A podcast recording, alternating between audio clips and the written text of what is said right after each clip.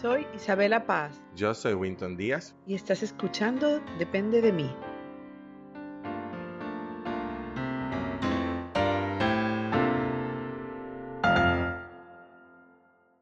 Hola Carola, hoy vamos a hablar de relaciones sanas. Creo que es un buen primer episodio, ya que por muchas veces vamos a estar hablando de lo que no funciona, pero me parece muy bien que hayamos elegido esta primera parte de saber lo que, cómo, cómo es que debe funcionar.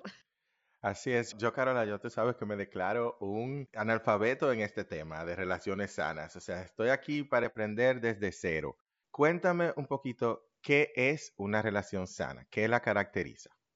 Bueno, creo que lo primero, el primer aspecto de una relación sana es la comunicación, ¿no? El poder yo decir cómo yo me siento.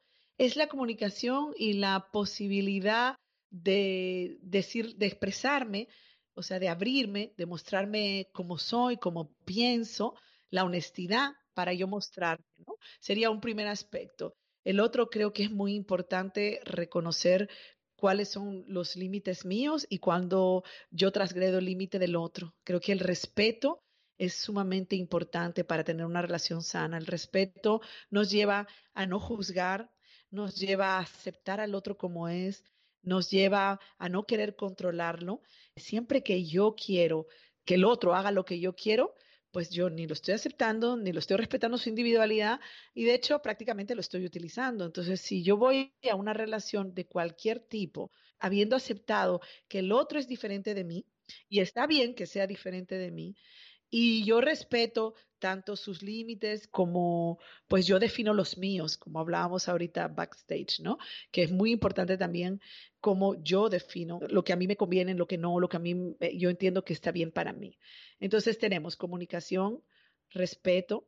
Algo muy importante también es la paciencia para tener una relación sana. O sea, yo creo que la paciencia está en el top de cómo yo lograr tener relaciones sanas. Cuando yo no tolero al otro, cuando el otro me desespera o yo soy reactiva, pues yo voy a maltratar esa relación. Pienso que para tener una relación sana es muy importante vivir intimidad emocional, pero claro, no en todas las relaciones se permiten. Quizá, es decir, yo con mi jefe abrirme como si fuera pues mi pareja, ¿no? O, o mi mejor amiga o mi mejor amigo. Entonces, es muy importante también eh, el definir qué tipo de relación estoy teniendo. Carola, y cuando tú hablas de intimidad, abúndame un poquito sobre eso, o sea, ¿qué es la intimidad emocional? Mira, es muy importante, hay una charla de Brené Brown que está en Netflix y también un TED Talk de la vulnerabilidad. Ella lo llama vulnerabilidad. Uy, es genial Yo lo llamo ese. intimidad. Sí, para que se lo invito a que lo vean, porque para mí esa es la definición de intimidad, que nos da mucho miedo, porque cuando yo vengo de infancia, de crianza, donde yo no me siento suficientemente eh, buena y y creo que todos sufrimos un poquito de eso, porque al final las crianzas anteriores eran muy este, violentas a, a la, psicología infantil. Entonces, creo que todo el mundo arrastra un poquito de no sentirse suficiente, no sentirse eh, que tú puedes ser amado o amada. Entonces, pues siempre tenemos como un recelo de abrirnos como somos, de poder eh, mostrarnos como somos. Entonces, intimidad sería la capacidad que yo tengo, todos anhelamos vivir la intimidad, esa es la verdad, la capacidad que yo tengo de poder mostrarme tal cual. Yo no soy íntima, o como diría Brené Brown, no me muestro vulnerable porque tengo miedo que si me ven como soy, se vayan a ir y me dejen. Entonces, la intimidad que vendría a ser parte de lo que es una relación de pareja sana o una relación de madre a hija o entre padres e hijos, eh, incluso probablemente, ¿por qué no? Una relación laboral, pero no tiene que ser a nivel de que soy íntima, de compartirte muchas cosas, porque para ser íntima eh, es importante también yo tener seguridad en la relación, seguridad del otro. Tú ves, pero sí en una es poder expresar lo que yo siento y pienso sin miedo a la reacción del otro, a que me va a dejar, ¿no? Entonces creo que eso es un componente bastante importante para tener relaciones sanas. Carola, entonces si voy entendiendo, hay un tema también muy importante ahí que es la autoestima, porque Sí, cuando yo me permito ser vulnerable, cuando me siento lo suficientemente fuerte, robusto, para poderme exponer, para poder entregarle al otro, mostrarle al otro quién yo soy, sintiéndome merecedor. Me identifico mucho con eso porque es una de las cosas que, personalmente más he tenido que trabajar en este proceso de crecimiento. Y realmente entonces cuando uno tiene intimidad, básicamente es mostrarse, es hablar, sabiendo que cuando viene una situación se puede trabajar, se puede lidiar, que no me va a destruir, no me va a tumbar para siempre, ¿no? Claro, para eso yo tengo que tener confianza en el otro, yo tengo que conocerlo o conocerla, saber que nuestra relación puede aguantar eso, ¿no? Que yo puedo abrirme y que el otro no se va a burlar de mí, no me va a descalificar. O sea, es una apuesta que yo hago. La intimidad nos acerca al otro y nos da cercanía afectiva. Y lo que pasa es que cuando tenemos eh, vínculos traumáticos o heridas en el vínculo primario, podemos llamarle así, Winton, porque lo vamos a oír mucho, esto de la herida del vínculo, pues generalmente yo no crezco en seguridad y entonces pues me cuesta amarme a mí misma y cuando me cuesta amarme a mí misma, las relaciones dejan de ser sanas por varios motivos, porque esto sucede, o yo coloco al otro por encima de mí y yo posiciono, el otro es maravilloso y yo no sirvo, o yo coloco al otro por debajo de mí. Y yo puedo estar en los dos polos, yo soy lo mejor, eh, o sea, en la arrogancia, ¿no? Esta, esta arrogancia, pues generalmente también es, puede ser un síntoma de baja autoestima. Entonces, eh, un poquito para ir, ir resumiendo, pues, ¿qué se necesita en una relación sana? La comunicación, la confianza, el reconocer dónde empieza el otro, o sea, dar la libertad, el yo no querer manipularlo, eh, o sea, yo no querer, que fíjate que también eso es parte de la autoestima, está todo muy ligado porque yo pienso que cuando tenemos una autoestima que no está muy sana, nuestras relaciones se van a, se van a alterar, se van a afectar definitivamente. O sea que lo primero que nosotros tenemos que trabajar para tener una relación sana es trabajarnos a nosotros mismos.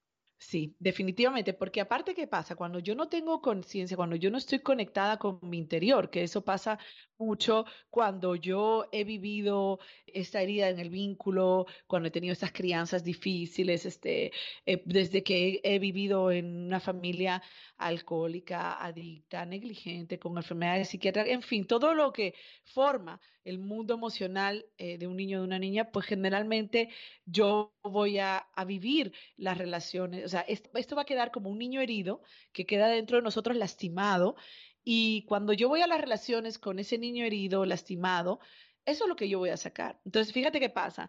Si tú me dices algo, Winton, si yo estoy con mi herida eh, primaria, mi, niña herida, pues yo lo voy a interpretar lo que tú me dices, de acuerdo, o sea, yo voy a deformar eso que tú me dices de acuerdo a mis propias heridas. Entonces, eso va a provocar una reacción en mí. Entonces, por ejemplo, me puedo convertir en una persona hipersensible a lo que tú dices.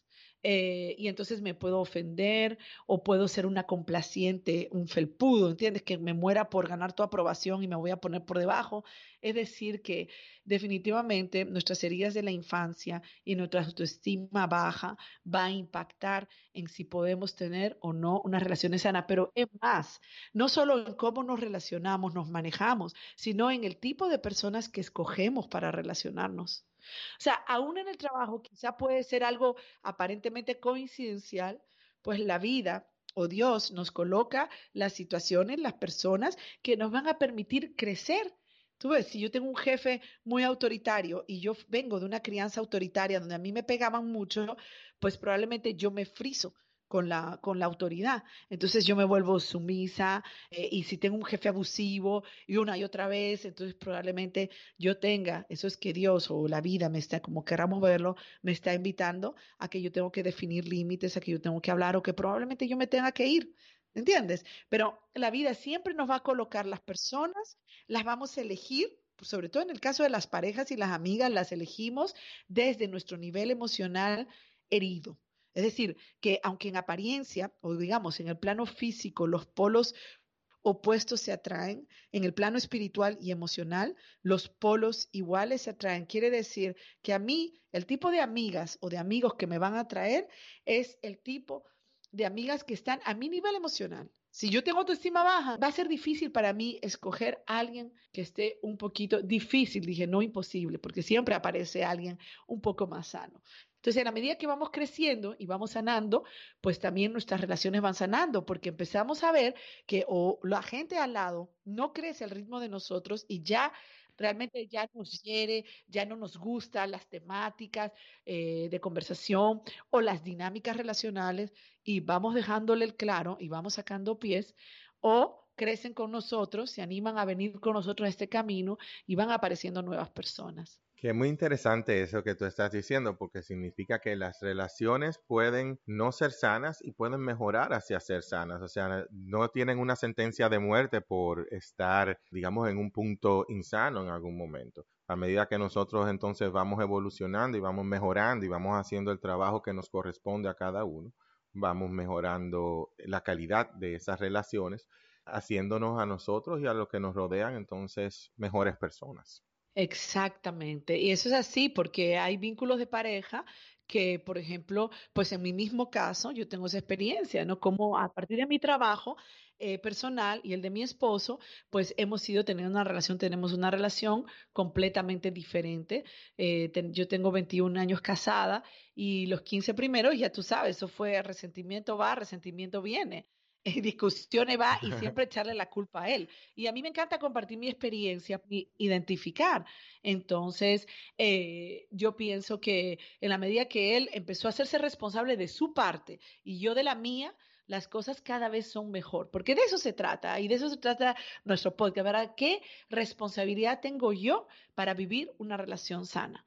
Entonces, yo siempre puedo elegir cómo reaccionar. Yo puedo pensar lo peor, ah, tú me dices algo, Winton, y yo puedo pensar, ah, es, es lo que quiere es tal, tal, tal, pero yo elijo si yo le creo a mi pensamiento y actúo en base a él, o si yo eh, tengo una comunicación asertiva de poder expresarte cómo me siento. Y yo te voy a decir, Winton, como yo estoy acompañando ahora, eh, yo acompaño parenting, ¿no? O sea, parentalidad, pero también acompaño, estoy acompañando mucho adultos, parejas, mujeres y relaciones.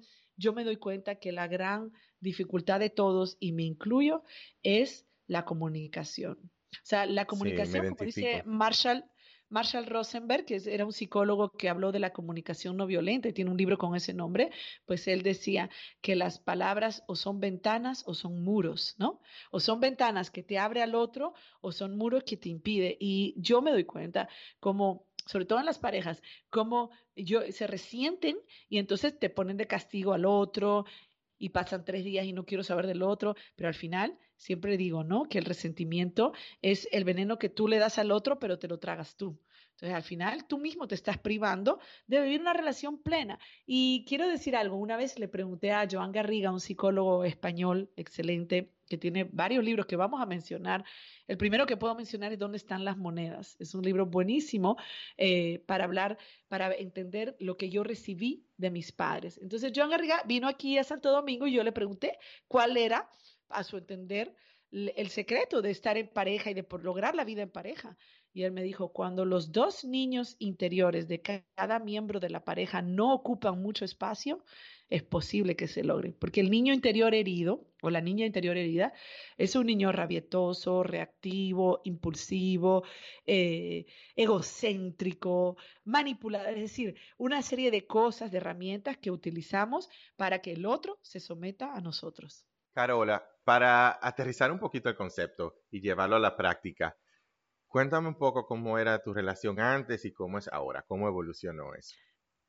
Bueno, mi relación es, es, para un podcast completo, porque nada, eh, yo me casé como todo el mundo, muy entusiasmada, enamorada, creyendo que ese es otro de nuestros episodios, pues en el tema del amor romántico. Entonces, pero lo importante, lo que viene al tema que estamos hablando es como siempre lo culpé a él de todo lo que nos pasaba. O sea, mi dificultad de hacerme responsable o de darme cuenta que yo tenía responsabilidad en nuestras dinámicas, bueno, yo creo que eso tomó muchos años de psicoturismo, ¿no? Ahí sí te puedo decir que yo tenía muchos puntos ciegos y que todo apuntaba a él. Y cuando ya hace seis años más o menos nosotros nos separamos, duramos un año separados y ahí empezó mi verdadera eh, recuperación o crecimiento eh, de todos mis procesos. Eh, o sea, siempre he sido muy buscadora, pero como que donde realmente, y creo que fue el punto de dolor que me llevó a realmente comprometerme porque ese es el tema, comprometerse con mi proceso,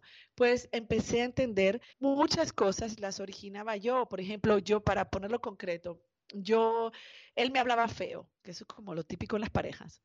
Entonces yo le decía, ah, pero me estás hablando feo, ¿no? Y pero tú no te has fijado lo que tú me dijiste. Entonces yo no me fijaba literal, genuinamente, en lo que yo había dicho. Porque aunque yo no le hablara feo, claro, yo, aunque no le hablaba feo, yo le decía cosas minas, o sea, malucas, como, que detonaban. Como que sí, lastimosas, pero, pero estaban tan en mi sistema, Winton, de crianza, que no las podía ver.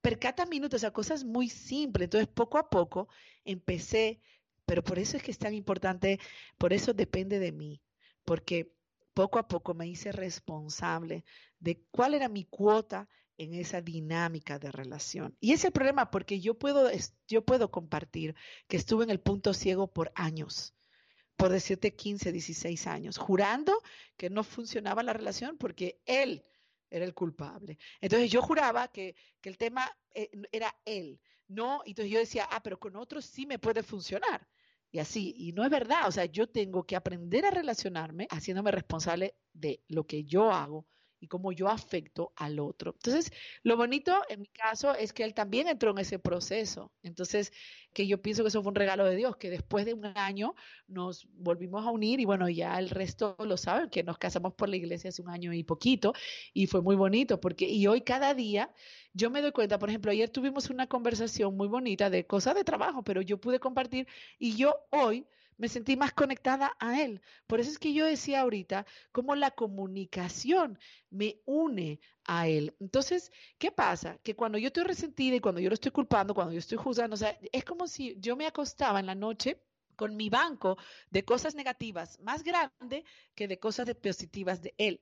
La experiencia de recuperación de, de esto, de las relaciones y de todo lo que es el amor romántico, pues me permitió ver sus cualidades reales, no las inventadas. Entonces, empezar a amar lo que, lo que me gusta y lo que no, pues, óyeme, me, me, molestaba menos, cada vez menos, en la medida que yo entré en este crecimiento emocional y espiritual, Winton.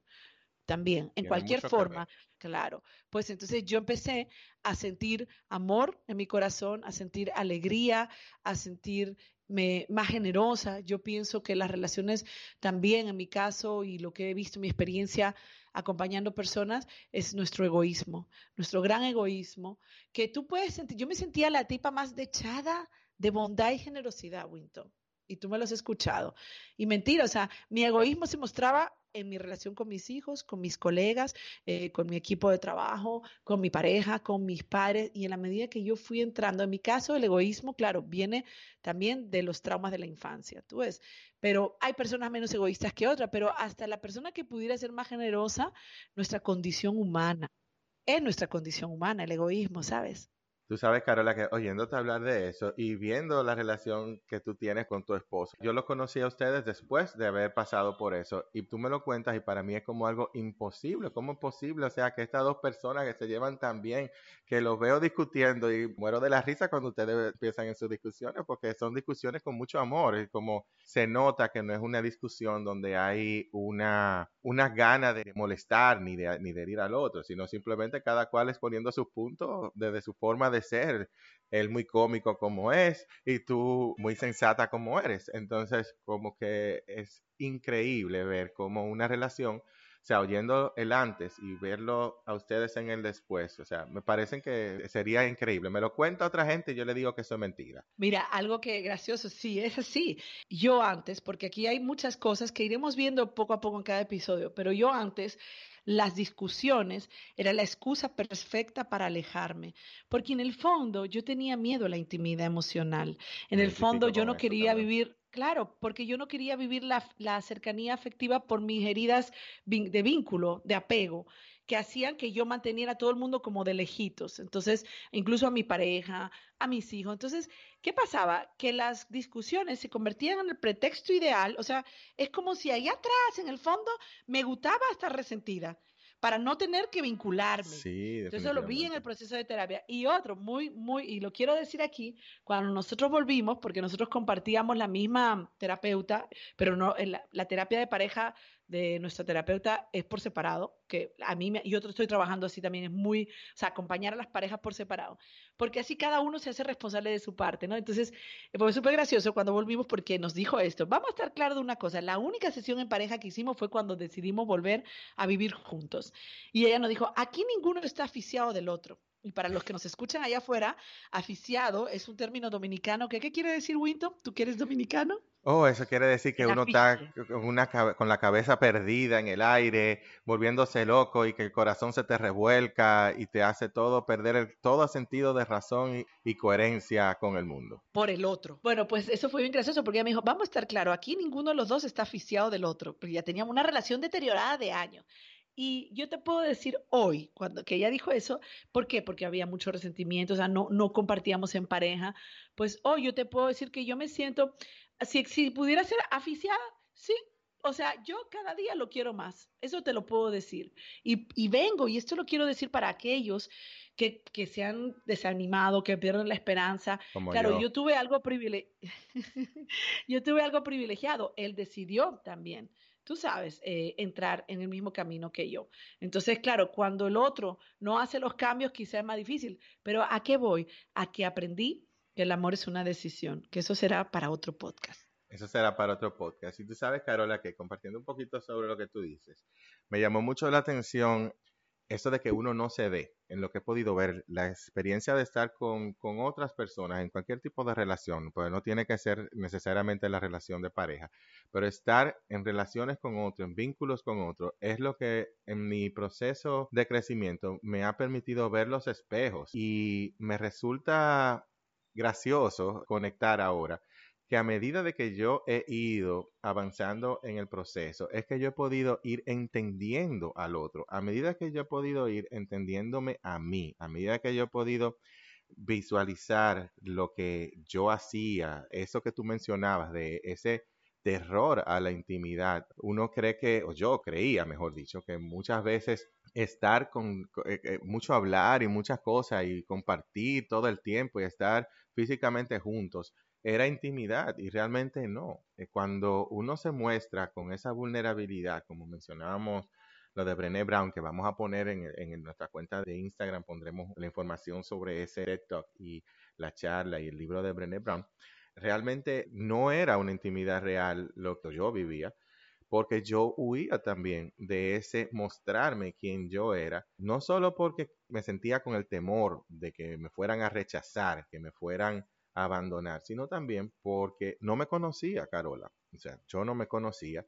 Y en este proceso terapéutico es donde yo he podido empezar a ver quién es Winton, cómo Winton piensa, siente, actúa, por qué, y aprender cómo el otro actúa también en base a sus propios sets de referencias personales que muchas veces vienen desde antes de entrar en la película y que son cosas que, que vienen de su, propia infancia, al igual que con la mía. Yo tuve mis propias cosas y cada cual viene con eso. Y hasta que yo no pude verme a mí, o no he podido empezar a verme a mí, porque estoy todavía en ese proceso, ese, eh, comenzando y desarrollándome, hasta que yo no vi eso, yo no pude conectar con, con las situaciones en otra persona incluso hasta con mi hija, incluso con mi familia núcleo, incluso con mis amigos que eran amigos de años ahora es que yo estoy pudiendo sentir esa conexión que tanta falta me hacía.